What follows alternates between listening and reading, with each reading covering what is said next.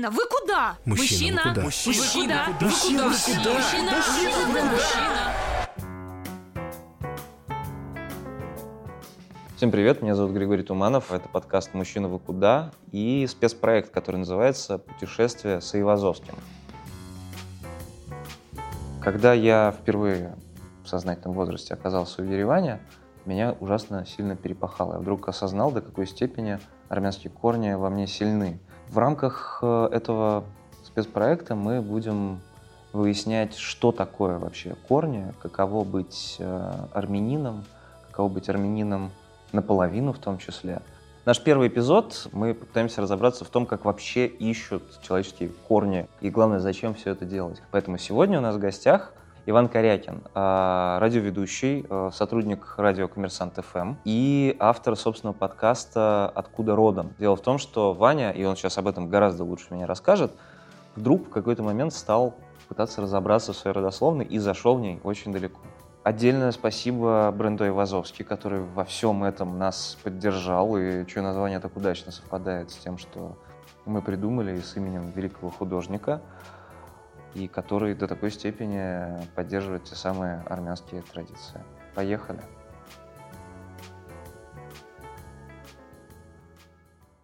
Расскажи, пожалуйста, зачем вообще искать свои корни и что вообще такое генеалогия? Это вот эти вот бесчисленные объявления про то, что мы у вас точно найдем какого-нибудь князя э, в роду, или что это такое? Была популярная такая история Ага. в 90-е, особенно, когда все бросились искать князей, Мгм. дворян и прочих. Часто угасает, я считаю, что это хорошо.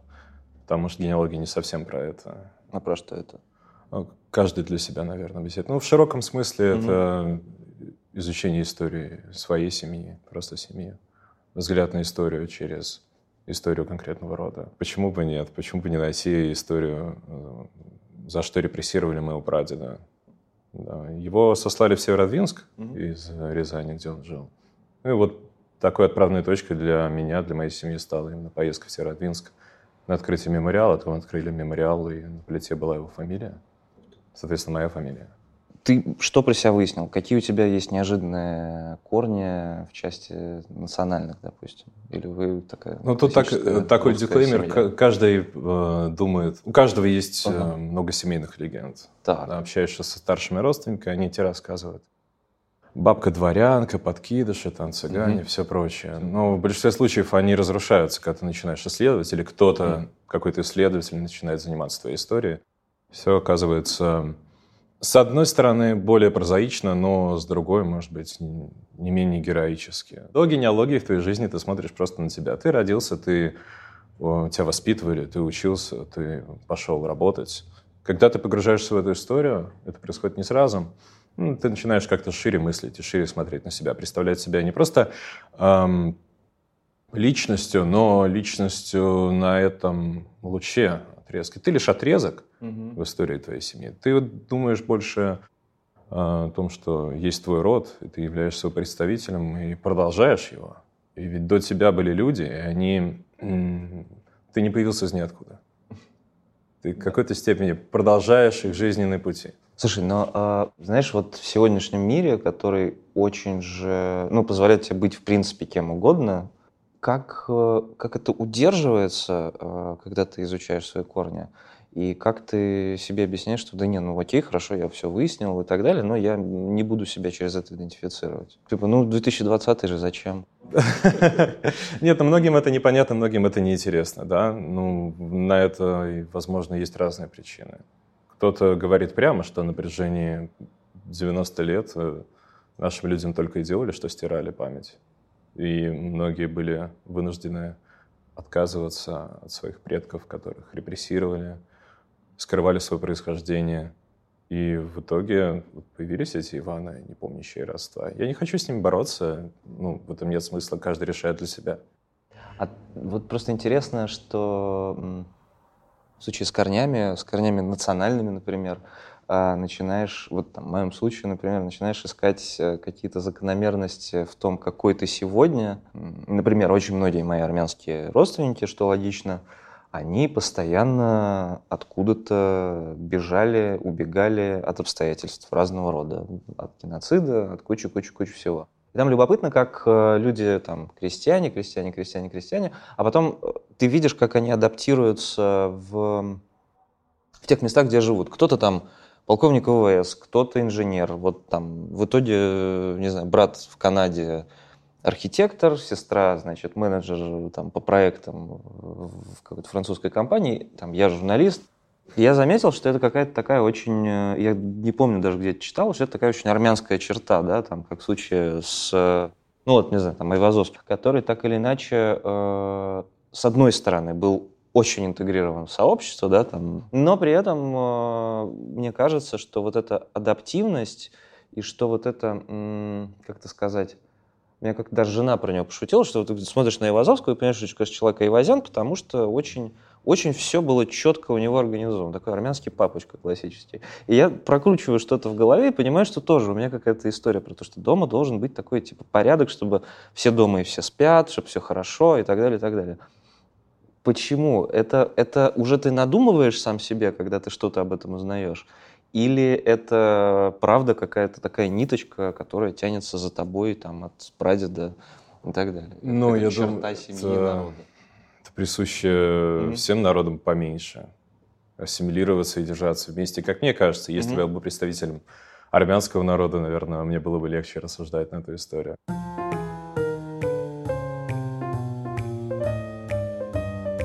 Вообще, это же ужасно интересно, что вот те люди, о которых мы что-то выясняем, когда занимаемся генеалогией, это то, что меня всегда заботило. Тебе говорят, что это твоя родная кровь. Угу. И вот не очень понятно, вы в итоге друг другу хорошо родственники, но вы же можете при этом вообще не иметь ничего общего. Да. То есть вот ты нашел там своего деда, который там...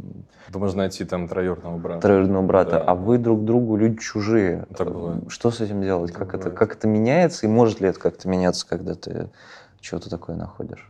Ну, у меня есть э, некий багаж, тот, который накопил этих знаний, mm-hmm. приобретенных в архивах с разговорами с родственниками постарше, там, изучение фотографий.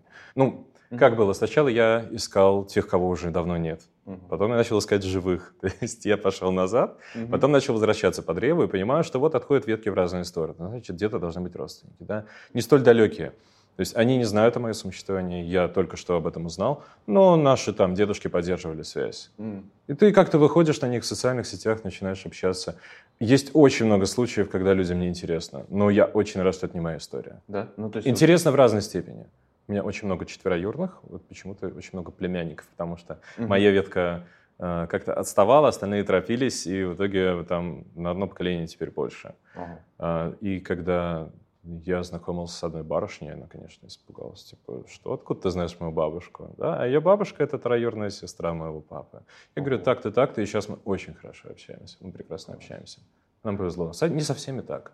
А, я знаю, что удивительно принимающие все эти родственники, потому что не все, но... Они спрашивают, я имею в виду, э, там, когда выясняется, э, там, что сестра с кем-то пообщалась, она говорит, что там, ой, вот там передавали привет, спрашивали и так далее. Да мы не виделись ни разу в жизни, да, да, но да. это так странно, ну, в смысле, я, я прекрасно понимаю, как бы я растерялся, если бы мне написал человек, который сказал, привет, это твой троюродный брат. Э, это не только армянская черта. Ну да, что я могу с этим сделать? А тут как-то все базово наш, наш, все, окей. Слушай, мой туризм внутренний по стране сейчас да. так устроен, потому что я еду к родственникам знакомиться. Постоянно. Ну, не постоянно, ну, смысле, конечно, да. но да, когда мне бывает отпуск. И то, с каким радушием меня mm-hmm. принимают, мне становится дико неловко. Я думал, что людям будет неловко mm-hmm. от того, что я написал, как-то вмешался, влез их в жизнь, начал что-то рассказывать. Наоборот. Они меня так э, кормят, поют, укладывают спать, да, ну, что мне становится неловко, типа, ребята, я вас не знаю, вы меня не знаете, но это, это здорово. Да. Видимо, э, мне даже кажется, что я иногда мог бы так обманывать людей. ну, так шутят мои друзья, типа, чувак, куда ты опять поехал?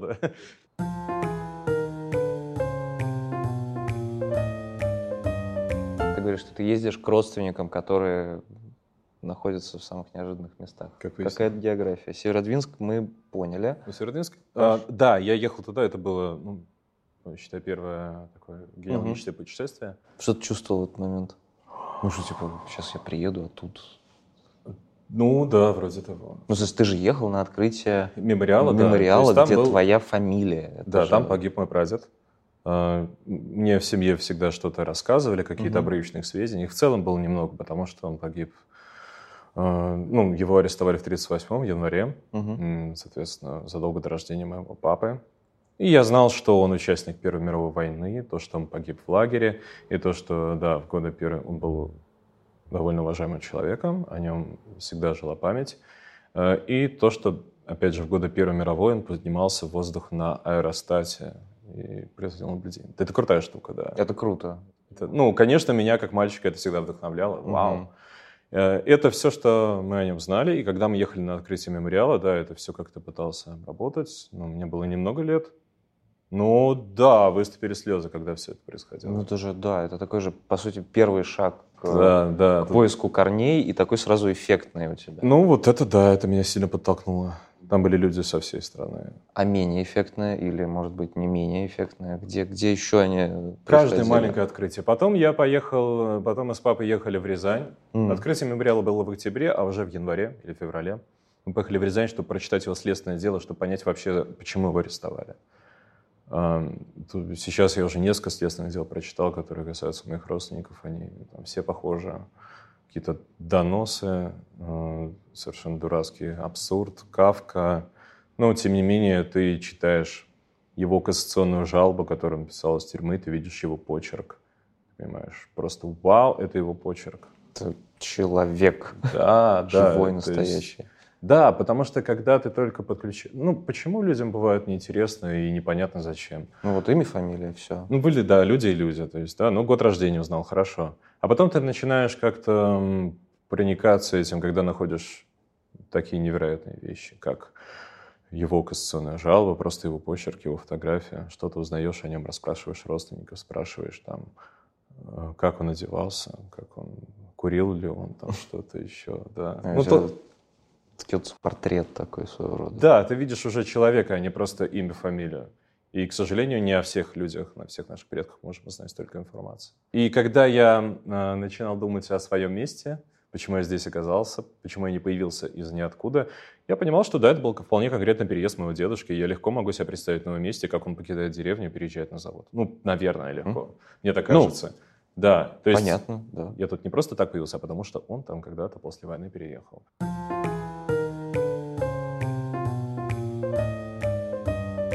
Ну, представь, ну вот... А ну, вот как ты, ты пришел, сказал, здрасте, да. мне про Корякина, или как ты, что ты говоришь? Я думаю, что... Как это работает? Ну, первый раз я примерно э, так себе это и представлял. К архивам нужна определенная подготовка, потому что это представляется, ну, как минимум, непонятным и скучным зданием. То есть, ну, архив уже, там, многим, ну, многих это слово смущает, да. Ну, потом ты понимаешь, что есть... Э, э, метрические книги, которые велись в церквях, я так понимаю, что и в армянских тоже, которые до революции угу. просто выполняли не только свою прямую функцию, но и функцию там, ЗАГСов нынешних. И в этих церковных журналах есть записи о рождении твоих предков, о их венчании, о их отпевании. И когда я впервые увидел, что в старинном документе, которым больше ста лет написана моя фамилия, опять же, все через фамилию, я такой, вау. Вот я понимаю, что да, мне, конечно, э, отчасти сложнее, потому что фамилия-то наша, естественно, менялась, она обрусела по понятным причинам, когда прадед, э, собственно, бежал от погромов. И тут ты сидишь и думаешь, окей, хорошо, а как понять, какой, какой из этих туманянов наш туманян и так далее, и так далее. Ну, ты же знаешь, где они жили? Ну, в общем, примерная география мне известна, да. Ну, соответственно, надо искать документы по этой географии. Угу. Я не шарю в устройстве армянских архивов, но подозреваю, что оно похоже на. Ну, как минимум, они, наверное, радушные, подозреваете архив. Да, кстати, да, да, я, Должны я быть. наслышан. В семье, ты говорил, есть легенды, да, и каждый. в каждой, и они порой очень красивые, и они порой очень эффектные. А вот полезешь что-то искать э, более внимательно, вдруг может выясниться, что, ну, далеко не так вообще в твоей семье все, и далеко не такие легендарные люди – и так далее. А Ну и что? Вот как с этим Ну и сломом что? быть? Вот, ну, Ну- это же такая важная история, что ты вдруг такой додумался, я себя так идентифицирую через легенду. Ну вот именно, что это Знаешь, важная это история. Это же такая э, психология, работа над собой очередной, может быть, какой-то важной. Это как впервые понять, что родители, знаешь, что-то не знают. Есть э, тоже корякины, которые живут в деревне до сих пор почти в тех местах, где Мгм. мои жили исторически. Их там всех зовут моряками. То есть даже не по фамилии, просто моряк. И если бы это было лет 100 или 200 назад, у них, была бы такая фамилия. Я думаю, потому что они так и появлялись, да, моряковы там и просто Ага. моряки, да. Но они вот моряки, их зовут куда пойдешь, к морякам, у кого остановился моряков. Мгм. Почему моряки? Потому что э, их, ну да, будем считать прадед, то есть родной брат всего лишь моего прадеда, они мне четвероюродные, да, э, служил на флоте. Я их так спрашивал, потому что я знаю, но вдруг они нет. Почему там вы моряки? Вас называют моряками? Как, какие у вас есть версии? Ну и там э, одна в одной веточке этого древа мне говорили, что ну вот там прадед или дед служил на варяге. Я говорю, ага, ну тогда как же родился там дед, если прадед погиб на варяге? Понятно, да, что варяг это большой символ э, и героическая история. Мгм. Но все было не так. Но он служил на не менее, может быть, чуть менее известном, но на не менее славном крейсере «Громобой», в который угодил японский снаряд. И человек, вероятно, выпал за борт, получил контузию, его подобрали японцы, он провел некоторое время в плену. Он вернулся в деревню, и в восьмом году, я нашел эту запись, он женился, Мгм. и так появились моряки. Не- ну, если бы я был на месте, на их месте, я как же так он не служил на варяге? Ну, ну как? Ну, Не может ну, быть. ну, Ну, потом ты это принимаешь и понимаешь, что не то, чтобы ты знаешь правду, но ты знаешь, что все было не менее героически в этой истории.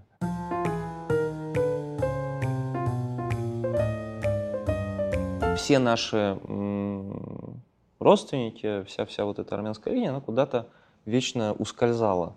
Когда я говорил об этом, я имел в виду, что там, они ускользали от обстоятельств вроде погромов, потому что мой прадед, например, избежал, вообще наша семья в принципе избежала геноцида, потому что им помогли турки, как это ни странно. Причем маленький мальчик турок. Мой прадед усыновил э, сироту турецкого, который у него вырос, э, жил с ним как его сын. Потом он вырос, ушел, э, собственно, из дома. А когда он должен был вернуться с погромщиками, собственно, в Нахичевань, он успел его за ночь предупредить, просто вбежал, сказал, так, все, собирайте вещи и бегите, куда глаза глядят. С тех пор не виделись. И вот это вот ускользание, э, оно разное, оно географическое. Там, дедушка, не знаю, ускользал, в общем, тоже из тюрьмы. Я смотрю на всех тех, кто был после, у нас есть этот смешной паттерн про... И он по-разному читается. Там, сестра очень любит путешествовать, она никогда не сидит на одном месте. Там, папа, который ускользнул из Москвы в Африку, потом из Африки в Москву и так далее.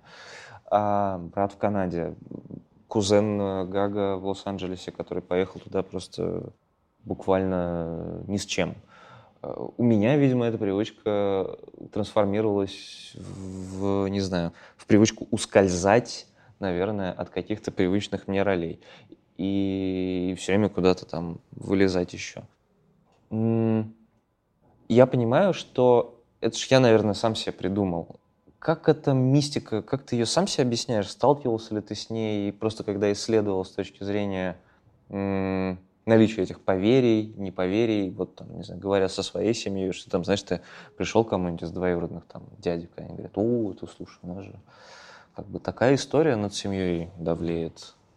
А, объяснение, мне кажется, можно найти чему угодно. Есть же вообще там родовера, родновера, да, вот Мгм. это все. Так это- Ну, есть такая история в генеалогии, видимо, для особо впечатлительных людей она имеет значение, когда ты начинаешь там слишком сильно в это погружаться, Мгм. и уже так э, где-то на грани с, с какими-то фриками ты выглядишь. Но в то же время э, ты все равно ищешь закономерность. Это особенность человека, как мне Ну, вот кажется. тебя не тянуло, ты же берешь и находишь вдруг э, роли- Ну, это же самая ближайшая ролевая модель Да. родственника. Я могу только судить по своему папе, потому что дедушка практически не видел, но Мгм. я каждый день вижу папу и думать о том, похож ли я на него или нет. Последнее время, кажется, я склоняюсь к этой. э, Мгм. э, К тому, что да, То Похож. есть не то, чтобы прям я повторяю его судьбу. Нет, я uh не так много знаю о его периоде жизни, когда ему было там 20-25. Ну, может быть. Об остальных я, правда, судить не могу. Можно прочитать сколько угодно их личных записей, но мы все равно не знаем, какие это люди. Переписка, кстати, более точный источник э, в этом плане, чем дневник, например. Потому что когда ты пишешь дневник, вроде бы ты пишешь э, какие-то вещи личные, угу. но ты делаешь это субъективно в переписке, ты раскрываешься со стороны собеседника.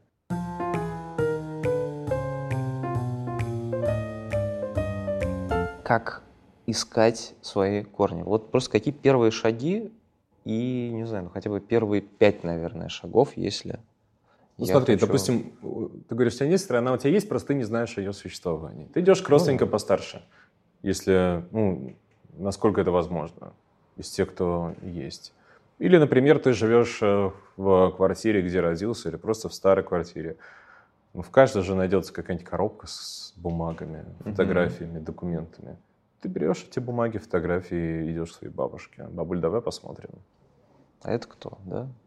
Да, и она начинает тебе что-то рассказывать. Хорошо бы это дело записывать, или, по крайней мере, записывать как-то от руки. Угу. Ты начинаешь с ней идентифицировать людей на фотографиях, подписывать фамилии, имена, место, год снимка. Дальше ты находишь какие-то, может быть, трудовые документы, трудовые книжки, свидетельства о рождении и смерти. Ты начинаешь уже их немножко сортировать по людям, там, а это кто, ну, это наступает тогда, когда ты начинаешь это систематизировать. Поэтому mm-hmm. лучше всего сесть и начать рисовать древо. Это ты, это твои родители. Бабушка, дедушка. Кстати, где работал дедушка? А, вот там лежит его трудовая книжка. Сейчас я посмотрю, когда он поступил на работу. Mm-hmm. Вот его свидетельство о смерти. Кстати, вот написано место его рождения. И, а, а вот тут написано родители. Ты рисуешь ему родителей и так далее. Потом ты узнаешь, что у тебя есть сестра. Ну, то есть, может быть, ты не знал о ее существовании, но бабушки там созваниваются или что-то такое. А сестра, кажется, древо составила. И вы начинаете mm. объединять усилия. Главное это дело систематизировать. Ты нарисовал древо, может быть, ты скачал программу на компьютер, где можно это древо составлять, она тебе сама будет подсказывать.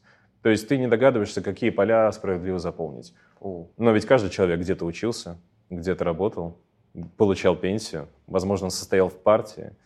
Ты запрашиваешь свой первый архив партийный Молодец. здесь, в центре Москвы, просишь выслать тебе анкету о вступлении в партию. Вот я просто пытаюсь понять, как далеко можно уйти у нас, да. Я буду говорить себе, я могу дойти сейчас, я не дошел, но uh-huh. я могу это сделать, потому что у меня все славно складывается по моей фамильной ветке, потому что они м- никуда не переезжали, uh-huh. э, там не бегали от своих помещиков и как-то, да, это главное. Главное — это география. То есть ты знаешь, где искать именно географически.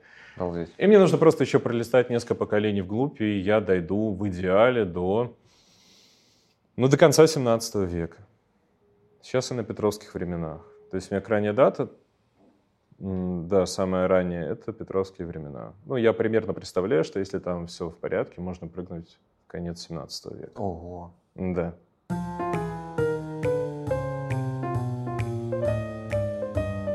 Вань, спасибо в первую тебе очередь. Огромное. Спасибо тебе большое, это ужасно интересно. Спасибо тебе. Я тебе ужасно завидую, конечно, относительно того, как ты, насколько ты, в принципе, сейчас больше понимаешь о себе и, и, и своей семье, там, допустим, чем я. Это, конечно, я также тебе завидую. Здорово. Возможно, ты понимаешь гораздо это больше, чем я, если у тебя столько родственников в разных концах света. И это очень странно, да. Почему-то у всех у них есть привычка, вот эта армянская, да, по разным концам света. Да, да.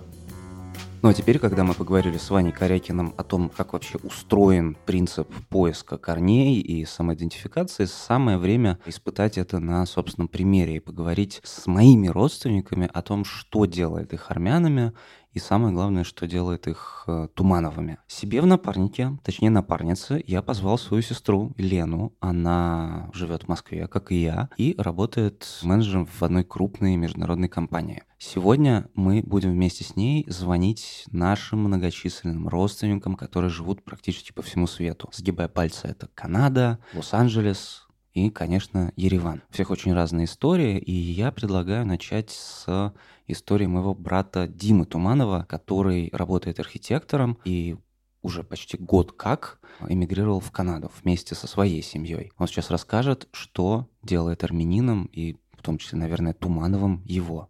Ну, собственно, да, я понимаю, но мои, а, мои корни и мое, моя самоидентификация, извините, так скажу, как армянина, да, ну, наполовину армянина, там, скажем, неважно, она достаточно постоянно в течение моей жизни, ну, во всяком случае, моя осознанная. Вот. Что, что есть? Ну, я всегда во мне живы самые дорогие воспоминания о Армении, о Ереване, да, детские воспоминания, они связаны, конечно, с э, вот, э, папиной семьей, с бабушкой, с дедушкой. Э, хотя я помню, что основное время я там с мамой проводил. Вот она нас вывозила, ну, в силу того, что папа был там занят, он, он тоже там приезжал к нам и так далее. Вот. Я Э, к сожалению, не знаю армянского языка практически. Вот. То есть, конечно, э, язык – это основа да, для именно национальной самоидентификации, но при этом, при этом все-таки э, я армянин, ну, как сказать, ну, например, вот я сейчас в силу того определенных обстоятельств много готовлю дома. Что это значит? Что больше половины рецептов это армянские рецепты от бабушки, потом это перешло к тете Нане, да, к сестре э, нашего папы. Вот. И даже наша мама, она унаследовала все рецепты своей свекрови, да, правильно это получится? Я в этом путаюсь всегда до сих пор. Вот, так что это все живо. Ну, возникает такое вот это, то, что ощущение дефицита, да, культурного, хочется выучить язык, но не хватает на это времени, да, то есть вот какие-то вещи, которые ты знаешь, что вряд ли ты наверстаешь, но тем не менее, если бы была параллельная жизнь вторая, я бы там выучил вот армянский язык обязательно. Вот такая позиция и такие мысли у Димы, а пока предлагаю вместе со мной и Леной переместиться в Лос-Анджелес как раз-таки. Там живет наша тетя, тетя Нана, э, Анна Туманова. Это сестра нашего папы. А, я помню ее очень хорошо по своему детству, потому что она приезжала погостить к нам в Москву и пыталась безуспешно учить меня математике. Мы сейчас э, вместе с Леной позвоним ей и спросим, что же делает ее армянкой и что дала ей та страна, в которой она выросла, в плане мироощущения и многого другого? Армянской женщиной быть это прежде, прежде всего сознавать, что ты армянка, любить свою страну, скучать и ценить.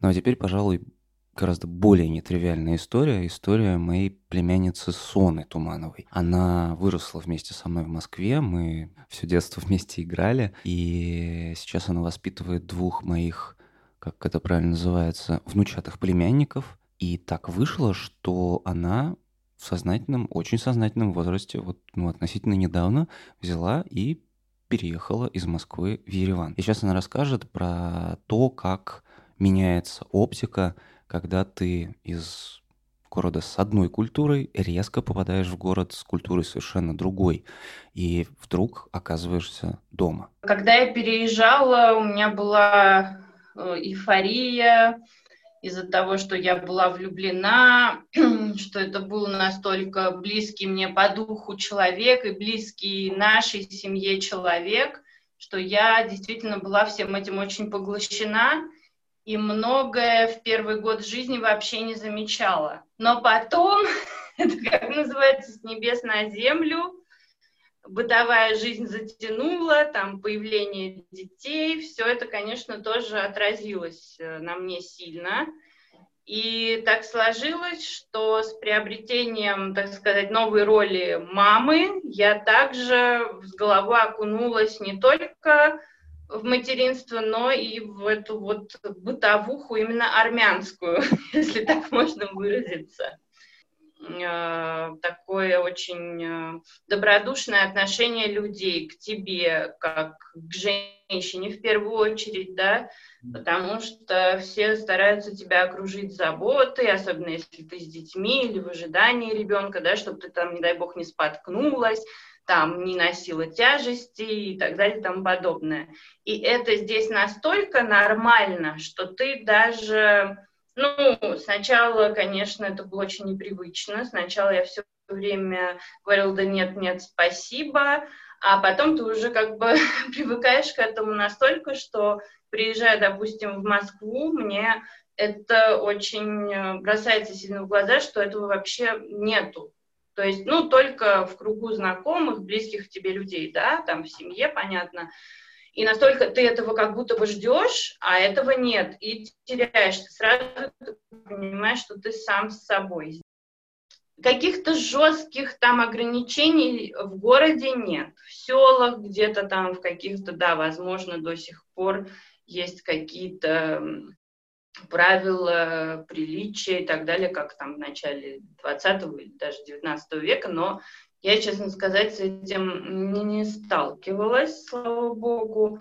И, конечно, категория людей, которые живут по каким-то строгим там правилам, но их как сейчас уже почти таких не осталось в городе. Все-таки, если бы у меня не было русской бабушки, да, вот с маминой стороны, то я, скорее всего, да, считала бы себя, ну, стопроцентно, естественно, армянкой, но сейчас я могу сказать, что я и русскую в себе чувствую, и ее во мне очень много, как замечает мой муж, потому что, э, ну, не знаю, я росла, да, с бабушкой, я росла, все-таки училась в Москве, и не росла в строгости вот этой вот армянской семьи, да, у меня там не было строгого отца, который бы сказал, нет, там не ходи туда вечером поздно и так далее. Я росла в свободе, но в адекватной, да, то есть, ну, как большинство, наверное, ну, как ты, не знаю, там, ну, в общем, как все в нашей семье, не буду обобщать прям всех, и я, когда в прошлом году возвращалась э, обратно из Москвы в Ереван, вот с той поездки, когда я без детей приехала, я поймала себя на мысли, что я говорю, все, я еду домой. То есть для меня скорее дом – это там, где моя семья, мои дети, муж, да, мой дом, не знаю, который я создала, мой очаг, так сказать. И неважно, где это. Но одно точно с уверенностью могу сказать, что здесь я себя чувствую комфортнее и уютнее.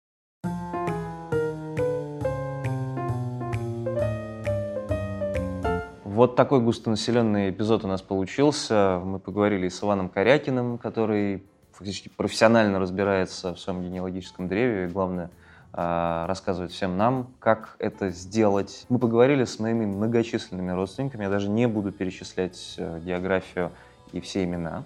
Хочется сделать какой-то вывод относительно того, что мы сегодня услышали.